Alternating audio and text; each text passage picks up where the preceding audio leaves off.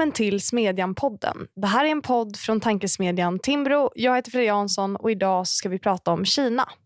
Om ni vill så får ni gärna betygsätta podden i podcaster och iTunes för att hjälpa fler att hitta hit. Och tips får ni gärna skicka till smedjan timbro.se och vi finns som alla andra även på sociala medier. Länge har liberaler och andra brottats med avvägningarna kring Kina. I grunden är det bra med investeringar och frihandel men det kinesiska kommunistpartiet trakasserar som bekant systematiskt den egna befolkningen. Samtidigt växer det kinesiska ägandet i världen. Och med mig för att diskutera detta har jag Emanuel Örtengren som är tillförordnad chef för tankesmedjan Frivärd. Varmt välkommen. Tack så mycket och Joje Olsson som är journalist och författare. Och Du har ju också din nyhetssida Kina Media med ett tillhörande nyhetsbrev. Välkommen Joje. Tack så mycket. Eh, jag tänker att eh, vi börjar med att prata lite om Swedavia som ju har upphandlat säkerhetsutrustning på Arlanda, terminal 5. Mm. Och det var ett kinesiskt företag som vann den upphandlingen. Um, Emanuel, är det, är det dåligt? Eller det är en ledande fråga, men om det är dåligt, vad kan man göra åt det? Mm. Eh, jag var förvånad att eh, de vann den här upphandlingen. Eh, Arlanda är ju ett skyddsobjekt och för sådana eh, platser gäller ju särskilda regler. Eh, om du skulle gå runt på Arlanda, Frida till exempel, så får du inte fotografera säkerhetskontrollen på Eh, på Terminal 5. Så varför skulle man då ge ett företag som har så pass eh, alltså, tydliga och nära kopplingar till det kinesiska kommunistpartiet och till Folkets befrielsearmé kontroll över samma säkerhetsutrustning? Och, eh, för det, det, finns ju kinesiska företag där, vi, där det är väldigt svårt att, att säga exakt att så här, eh, nej men de, de är kopplade till, till det kinesiska kommunistpartiet. Huawei till exempel som har ju spekulerat väldigt mycket liksom hur privat är företaget, hur stort är inblandningen från den kinesiska staten. Eh, men i fallet med Nuctech eller Nuclear Technology då, som det här företaget Eh, som vann upphandlingen på Arlanda heter så, så är det ju jättetydligt. Det grundades av eh, den tidigare eh, generalsekreteraren alltså, och Kinas president och Hu Jintaos son Hu Haifeng. Och eh, det, det, ägs till största delen, 71 procent tror jag, av ett investmentbolag som i sin tur delar militär teknologi och expertis med eh, Folkets befrielsearmé, alltså den kinesiska militären. Så att jag var väldigt förvånad att de vann den här upphandlingen och att man inte hade gjort en annan säkerhetsbedömning Eh, hur ser ägandet generellt ut sett i Sverige, alltså det kinesiska ägandet? Eh, är det så att man köper upp mer och mer? Vad är det för typ av verksamheter man investerar i och är det liksom ett diversifierat ägande? Vi har ju sett en liten avmattning i kinesiska investeringar i Sverige under de senaste två, tre åren. Men det är ingenting som är unikt för Sverige utan eh, det har man kunnat se då världen över på grund av ja, men lite olika kapitalkontroller och, eh, och så vidare. Och Eh, om man tittar då specifikt på Sverige så eh, man kan väl säga att eh, givetvis eh, kinesiska myndigheter försöker skaffa sig lite olika ja, hävstångar eller hållhakar på, på olika länder. Och eh, ibland så kan det handla då att det finns en, en stor kinesisk diaspora i länder som eh, ja, Australien eller, eller Kanada som man då kan eh mobilisera på olika eh, olika vis. Och ibland så handlar det då om eh, investeringar i infrastruktur som, ja men Grekland är väl det typiska europeiska exemplet med, eh, med hamnen där. Men i Sveriges fall så är det snarare så att eh, kinesiska företag har skapat väldigt mycket jobb i, i Sverige. Eh, den nya kinesiska ambassadören nu när han tillträdde så var han väldigt noga med att påpeka då att kinesiska företag står för ungefär 27 000 jobb i Sverige och det är nog ganska lågt räknat för jag har hört andra aktörer i Sverige eh, uppskatta att det är ungefär dubbla den siffran, alltså 60 000 eller, eller ännu mer om det då handlar om, om indirekta arbetstillfällen. Så att eh, snarare då i, i Kinas fall vad gäller eh, ja, den eh, makten, om man så vill, över den svenska ekonomin så handlar det då om, om eh, arbetstillfällen. Eh, om vi ska titta lite närmare bara på vilka kinesiska investeringar som har gjorts i, i Sverige så kom det ju faktiskt en eh, kartläggning från eh, Totalförsvarets forskningsinstitut eh, 2019, i slutet av 2019 kom den ut minns jag, för jag skrev om den då. Och, eh, då har ju eh, kinesiska eh, ja, ägare då gjort förvärv av 65 stycken företag som, eh, som listades i den här kartläggningen. Och för många så kanske man ser då mest uppenbart att ja, men kinesiska företag har köpt upp eh, vissa delar av tunnelbanan eller man har då eh, biosalonger. Men de allra viktigaste investeringarna för Kina i Sverige och även i andra länder, det handlar om högteknologi. Eh, det är den här eh, inom olika områden som man vill lägga beslag på. Och eh, i Sverige så har vi då två stycken eh, halvledarbolag som heter Silex och Norstel som har sålts till, eh, till Kina. Och det är den teknologin som Kina då behöver för att ja, men göra sig teknologiskt självförsörjande och uppnå en rad målsättningar på det området. Så det man får titta på som, som då är de här kinesiska viktiga investeringarna som är viktiga för Peking så att säga. Det är inte de som ses kanske direkt utåt inom eh, ja, men infrastruktur eller, eller konsumtionssamhälle utan det är de här, eh, den här högteknologin eh, som man då vill förvärva. Och som en sista grej också givetvis så har vi sett ett ökat kinesiskt intresse för ja, men landmark helt enkelt i, i norra i Europa i samband med den här nya arktiska sidenvägen då som man vill etablera. Nordostpassagen och, och allt det här. Och där hade vi ett exempel i Sverige i Lysekil då för några år sedan där eh, kinesiska affärsmän då försökte köpa en, eh, ja, en bit eh, kustremsa där man kunde bygga en djup, eh, djupvattenhamn. Jag tänkte bara komplettera med en grej som Jojje sa, för det, den där FOI-rapporten tycker jag är väldigt eh, viktig. Och eh, det jag tänkte tillägga var bara att, att man kan ju se en tydlig koppling mellan eh, alltså kinesiska politiska strategier och i det här fallet då specifikt en som heter Made in China 2025 som syftar till att Kina ska vara en högteknologisk spjutspetsnation och vilka investeringar man i sin tur gör i, i Europa och i Sverige då till exempel. Så de, de sektorer som stack ut där, förutom de specifika företagen som Jojje nämnde, det är ju till exempel bioteknologi, eh, elektronik eh, och eh, alltså teknologi i, i bred eh, mening. Och jag tycker också det är intressant att se på vilka europeiska länder där Kina gör sina största investeringar. Och i alla fall härom året, trots att det då som Jojje påpekade har, har sjunkit lite, så, så var det ändå, Sverige låg ändå i topp tre. Eh, länderna? Med, med Storbritannien och Finland.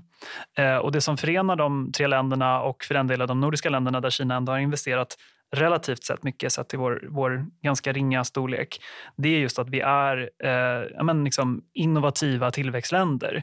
Och när till exempel Säkerhetspolisen i Sverige tittar på liksom, vad, vad har Kina för intressen i Sverige, vad, vad försöker de eh, åstadkomma här, då är det ju, vi kommer ju komma in på det sen, men, men ett område där, där Kina är väldigt aktivt det är ju helt enkelt industrispionage. Man vill om man inte kan förvärva den här teknologin som vi utvecklar i Sverige, då försöker man helt enkelt stjäla den. Eh, mm.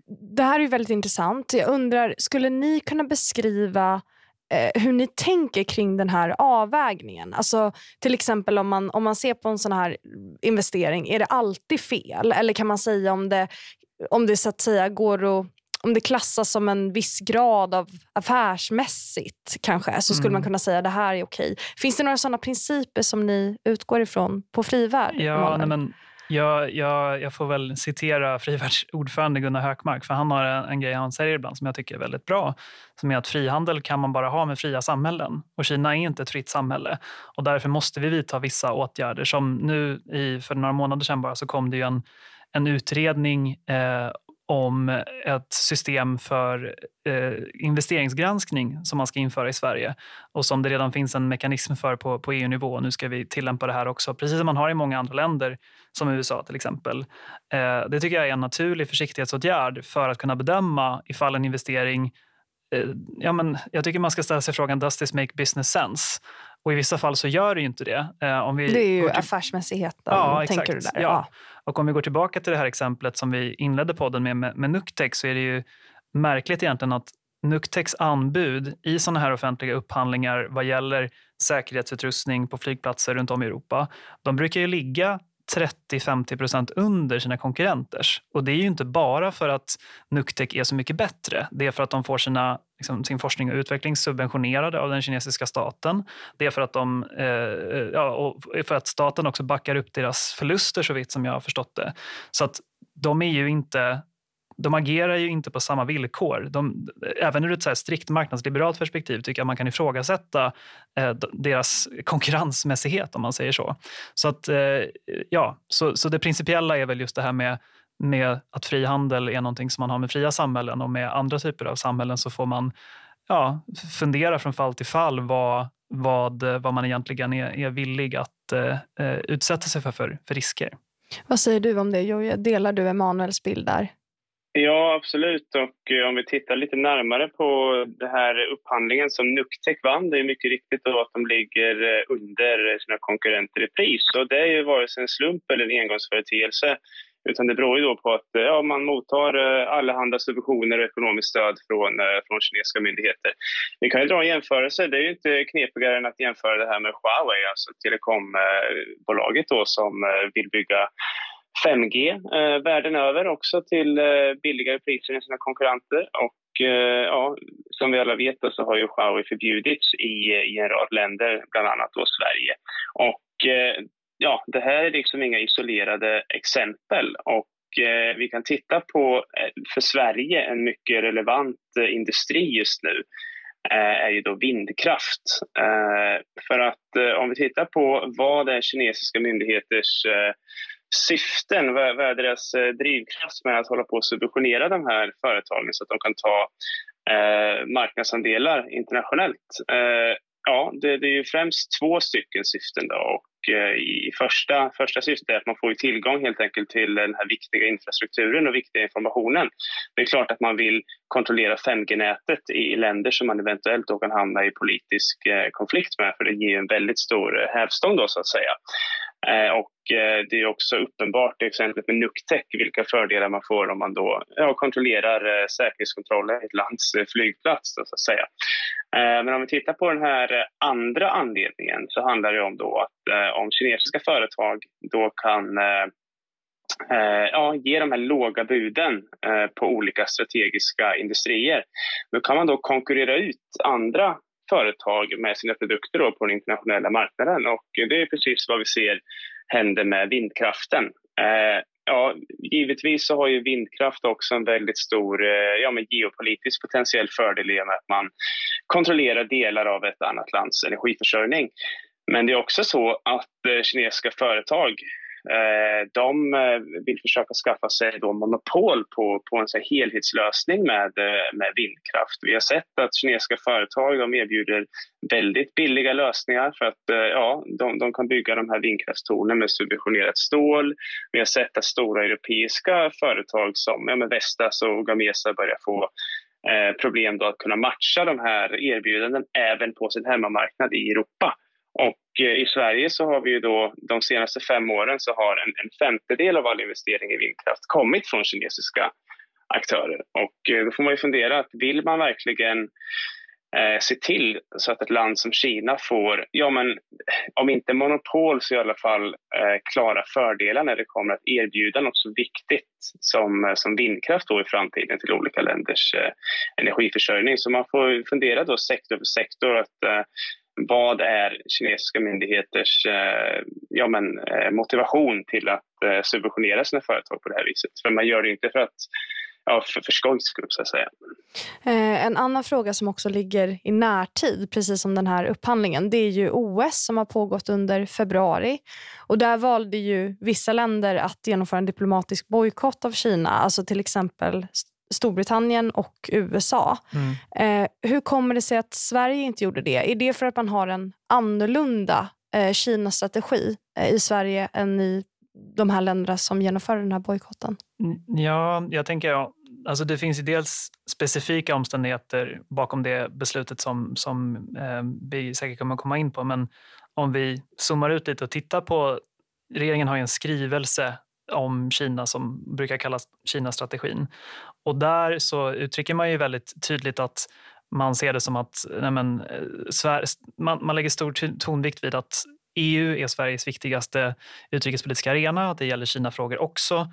Eh, och det där tycker jag Eh, i fall som huruvida Sverige ska diplomatiskt bojkotta OS eller inte blir ett problem därför att man gömmer sig lite bakom EU. EU funkar ju så i, i utrikesfrågor att man man fattar beslut genom, genom enhällighet. Så om inte alla EU-medlemmar är med på en viss linje, då, eh, då blir det ingenting. Eller så blir det att vissa länder får kanske eh, köra sitt eget race, vilket har varit fallet ibland. Men, men det olyckliga blir att då reducerar man vad EUs Kina-politik skulle kunna vara till, eller, eller är snarare till den minsta gemensamma nämnaren.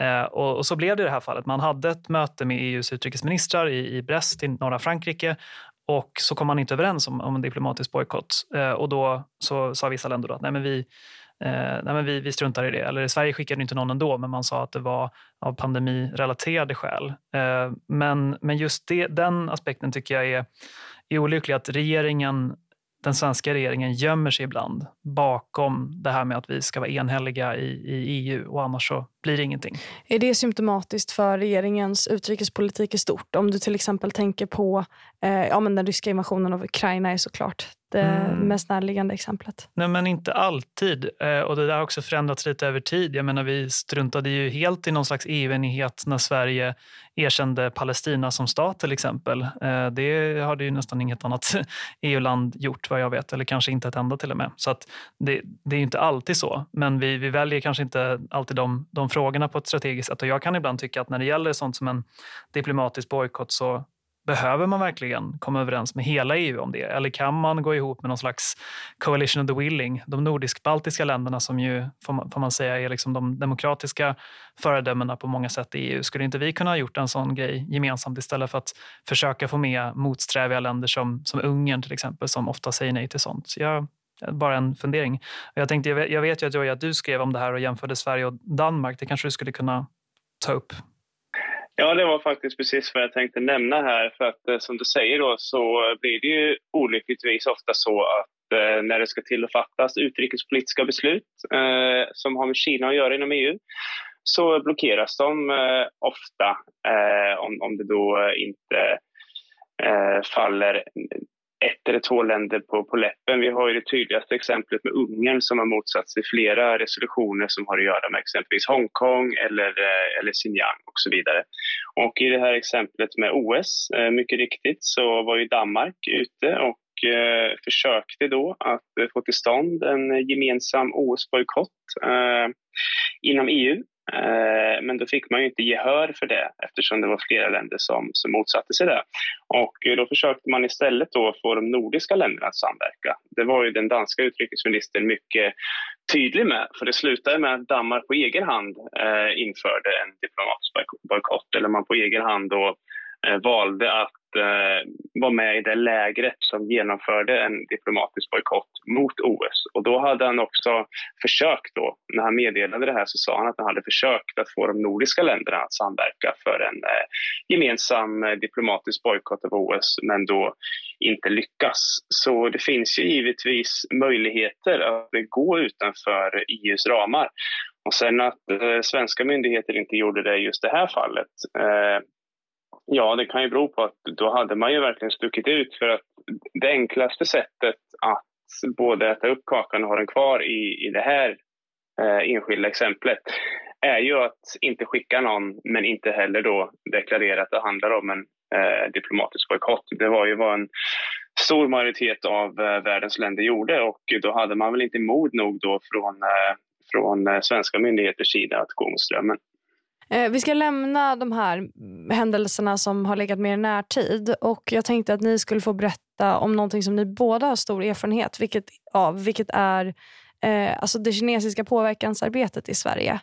Eh, Emanuel Frivärd har skrivit väldigt mycket om det här. Mm. Eh, kan du beskriva det i huvuddrag, hur det ser ut? Nej, men I huvuddrag så är ju... Vi, vi har varit, varit inne på Kinas mer eh, ja, kommersiella eller, eller liksom intressen i Sverige eller, eller intressen av att förvärva svensk eh, teknologi. Men sen finns det också det som Kina själva brukar referera till som sina interna angelägenheter. Eh, och det är ju frågor som rör till exempel eh, Taiwan, eh, Hongkong, Tibet, Xinjiang och så vidare. Där man tycker att nej, men det här ska inte någon som ja, utan, utanför Kina ha no, några synpunkter på.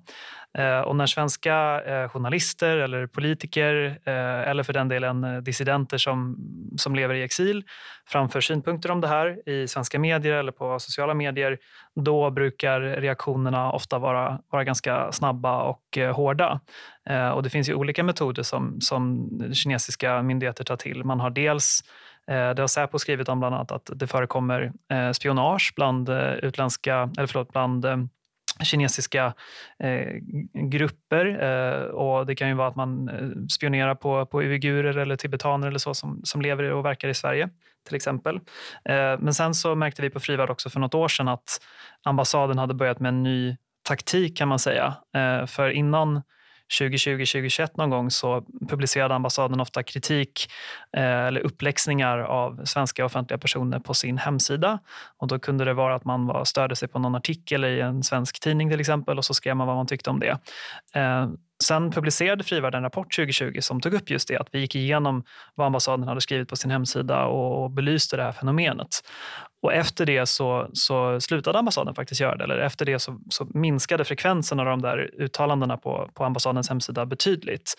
Och det man istället började göra någon gång då kring 2020-2021 det var att man började rikta sig direkt till eh, personer eh, som man då tyckte hade lagt sig i Kinas interna angelägenheter. Så då skickade man mejl eller brev och så till till exempel eh, journalister som, som Joje eller till en riksdagsledamot, Hampus Hagman från KD, som hade skrivit en motion om, om Taiwan.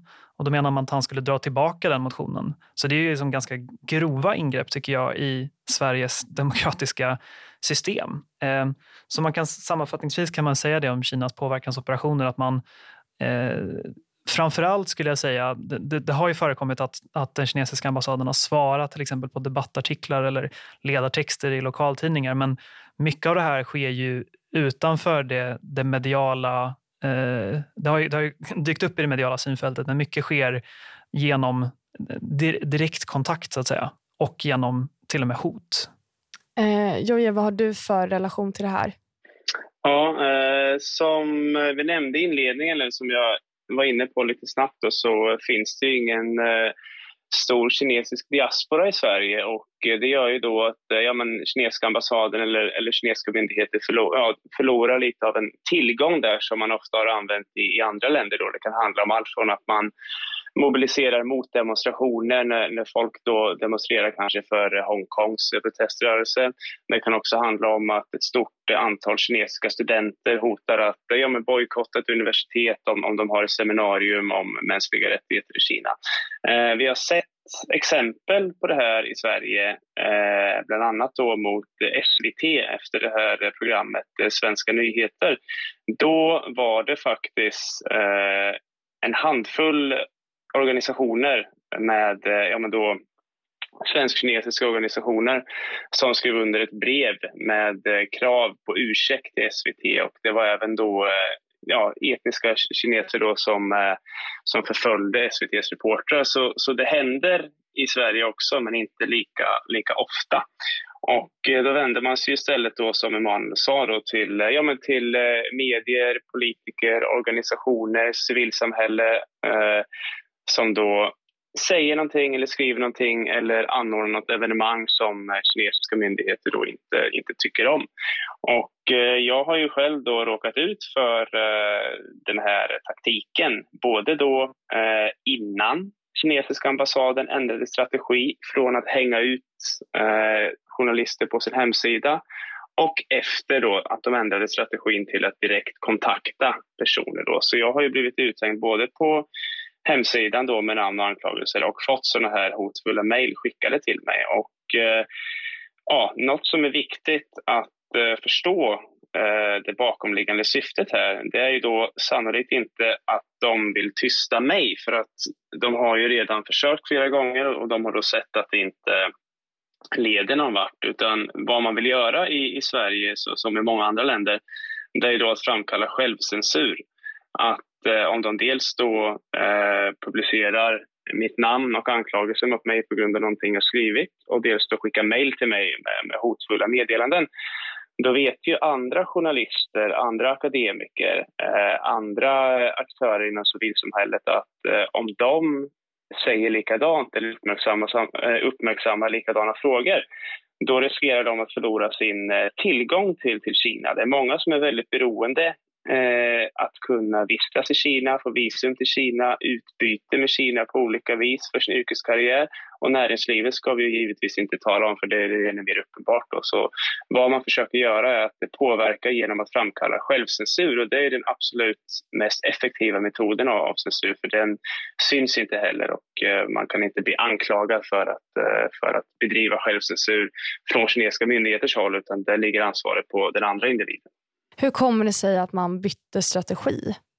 Jobbar mm. man fortfarande med dem parallellt? Eller? Nej, det roliga var att när vi publicerade rapporten om att man hade bytt strategi och, och, och visade på, på, hur det gick till eh, efter 2020 så då blev vi ju uppläxade med den gamla strategin, så att säga, med, med ett så officiellt uttalande på hemsidan. Så att de ville, jag vet inte vad, vad, vad de Eh, tänkte med den markeringen, men jag tyckte ändå att det var lite lustigt att de på något sätt bytte tillbaka för, för just det tillfället. Ehm, men det är väl ett tecken på, på anpassning och lärande i vilka strategier man använder för att försöka påverka. Och där, men auktoritära stater gör ju det på olika sätt. Ehm, ett annat sånt exempel var ju när eh, Ryssland försökte lansera sin, eh, sin propagandakanal, jag tror att det var Russia Today eh, på, på svenska. Men det funkade inte här så att eh, vi behövde inte ens ta det steget som vissa andra länder har gjort och förbjuda den för att det, var, det fanns inte så stort sug bland svenskar att läsa ryska propagandanyheter. Så att Ryssland försöker påverka på andra sätt och bytte strategi genom att ja, men vi gör oss av med Sputnik, vi gör något annat istället. Eller Russia Today var det kanske. Och på samma sätt så tror jag att det Kina gör här, att man testar olika strategier och det, det lyfte till exempel eh, Totalförsvarets forskningsinstitut, FOI, som vi nämnde tidigare. De skrev också en rapport från 2014 som jag tycker är intressant, som, där man lyfter just Norden som ett ett slags eh, testsajt för kinesisk utrikespolitik på många sätt. Därför att Norden, det, vår, vår fördel från en kinesisk horisont är att de nordiska länderna har väldigt stabila institutioner så att det spelar i princip ingen roll om det är socialdemokrater eller moderater eller vad det nu är som sitter vid makten utan de, ja, det svenska politiska systemet är sig i grunden likt och då kan man laborera med lite olika grejer och om man märker att aha, men den här strategin den funkar i Sverige då kanske man kan testa den på andra håll i Europa också som, där förutsättningarna kanske förändras lite mer inrikespolitiskt. Så att Norden är, och Sverige kanske i synnerhet, eh, har blivit eh, någon slags eh, experimentverkstad för, för Kina. Eh, Joje, du eh, bor ju i Taiwan eh, delvis. Och eh, Jag undrar, för det finns ju en stark frihetsrörelse i Taiwan, det finns också en i Hongkong. Finns det någon inhemsk opposition mot det kinesiska kommunistpartiet? Ja, det här är ju en mycket knepig fråga som jag givetvis eh, får ganska ofta då när jag skriver om Kina. Och eh, Ja, som sagt, man måste ju skilja på kinesisk opposition inom och utom partiet eh, eftersom det i stort sett bara finns ett parti i Kina. Det finns i alla fall bara ett maktparti då, även fast man utger sig för att ha ett eh, flerpartisystem. Men eh, om man tittar på oppositionen utanför partiet här så eh, kan man konstatera att det har varit eh, väldigt hårda tider eh, de senaste åren under Xi Jinping och framförallt under Xi Jinpings eh, andra mandatperiod. Och eh, just nu då eh, så väntar vi på partikongressen som kommer i höst, förmodligen i november, när Xi Jinping ska bli utsedd till ja, men generalsekreterare för en, en tredje ämbetsperiod. Och, så nu är man ju särskilt mycket för tårna både inom och, och utom partiet. Och, eh, det var länge sedan som man fick några signaler om att det finns en slags organiserad opposition. Vi hade, när Xi Jinping tog makten, vi hade en organisering framförallt bland människorättsadvokater som, som ganska snabbt då slogs, eh, slogs sönder efter att han tog makten. Eh, samma hände givetvis med ja, men de, de lite mer friare medierna och, och så vidare. Så att det, det, finns i dagsläget inga tecken på att det finns en livskraftig opposition eh, inne i, i Kina. Framförallt då eftersom internet också kontrolleras så pass hårt att det har snarare blivit ett verktyg för regimen att sätta dit aktivisterna snarare än vad man då hoppades från början att aktivisterna skulle kunna använda det som ett verktyg för att organisera sig då så att säga. Eh, likadant om vi tittar eh, inom partiet så eh, ja, det första Xi Jinping gjorde till och med innan han blev president var att sätta igång en omfattande antikorruptionskampanj och eh, den har man ju använt då för att eh, ja, men rensa ut ja, både korrupta politiker men, men även då främst politiska fiender. Och eh, om man tittar närmare på statistiken i den här kampanjen så var ju faktiskt fjolåret det år när mest kinesiska tjänstemän straffades för korruption. Så alltså nästan ett årtionde efter att man har lanserat kampanjen så är den som, som allra starkast. Och det kan ju tyda på att det finns en opposition eller missnöje. Det kan också tyda på paranoia. Förmodligen så är det lite av båda, båda delarna. Men ja, Xi Jinping har blivit väldigt kontroversiell efter 2017 då när han avskaffade det här eh, tidsbegränsningen för antalet mandatperioder som, som en ledare får styra landet. Men man kan väl säga att ja, om man drar en, en aktuell jämförelse så det skulle ju aldrig kunna finnas en Navalny i Kina. Det, det, det tillåts helt enkelt inte. Eh, jag tänkte att vi skulle avsluta med att titta lite på Sverige. Nu har vi tittat i närtid, vi har kollat i Kina och nu tänker jag att vi riktar blicken mot Sverige. Och I Sverige så har det ju funnits lite en kontrovers som har kommit i samband med att eh, Rish, som ju är en restaurang, eh, hade bilder som eh, visade Xi Jinping som en fladdermus och man har pratat om Kina-viruset i, i Sverige och sådär. Och eh, då är då motargumentet mot det här att det skulle vara rasistiskt att eh, avbilda honom på det här sättet. Och samtidigt så är det ju en fruktansvärd diktator som man måste få liksom håna eh, om man är en oppositionell kraft. Eh, Emanuel, hur ska man tänka kring den skiljelinjen tycker du?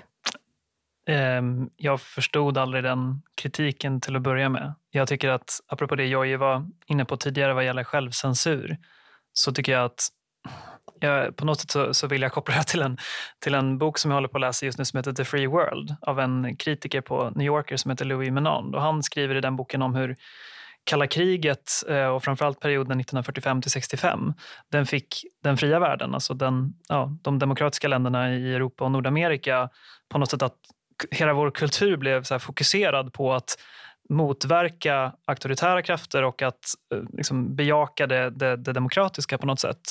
Och nu är det där ett, liksom ett, ett ganska litet och, och, trivialt exempel i sammanhanget ändå, men jag tycker ändå att man kan överföra det på det. Att jag menar, om vi håller på att självcensurerar oss på det sättet, om man inte får driva med eller inte får satirisera kring eh, en, eh, men som du säger, en, en diktator, var, var, ja, då förlorar vi lite vår, vår egen sär, särprägel. Så jag tycker absolut inte att det är kontroversiellt. Eh, sen, sen är det klart att jag tycker inte att det ska den pandemin vi har haft och så, eh, det, det, är ju den negativa aspekten av det. Att det har, det har drabbat kineser både i Sverige och i andra länder att man, man tänker att det är de som kommer med, med viruset så att säga. Och så har det varit i alla pandemier genom alla tider att man, man tenderar att skylla på, på utlänningar och nu råkade eh, Wuhan vara var epicentrum för det här viruset. Men, men det, det tycker jag absolut inte att man ska överföra på, på kineser i största allmänhet. Det är inte deras fel att de lever under det system de gör. Ehm, så ja, mitt medskick är väl främst bara att, att jag tycker att vi, vi ska inte ge efter för den här sortens självcensur som jag är varnande för och som jag tycker är den, det största hotet mot demokratin i Sverige idag faktiskt. Det är inte, hotet kommer utifrån framför allt och mm. det kommer från, från auktoritära stater som vill att vi vi ska hålla käften. Mm. eh, kloka avslutande ord. Och med det vill jag tacka er, Joja Olsson och Emanuel Örtengren för att ni var med och pratade. Och Vi hörs som vanligt nästa vecka i Smedjan på onsdagar. Och Fram tills dess så hittar ni oss på smedjan.se.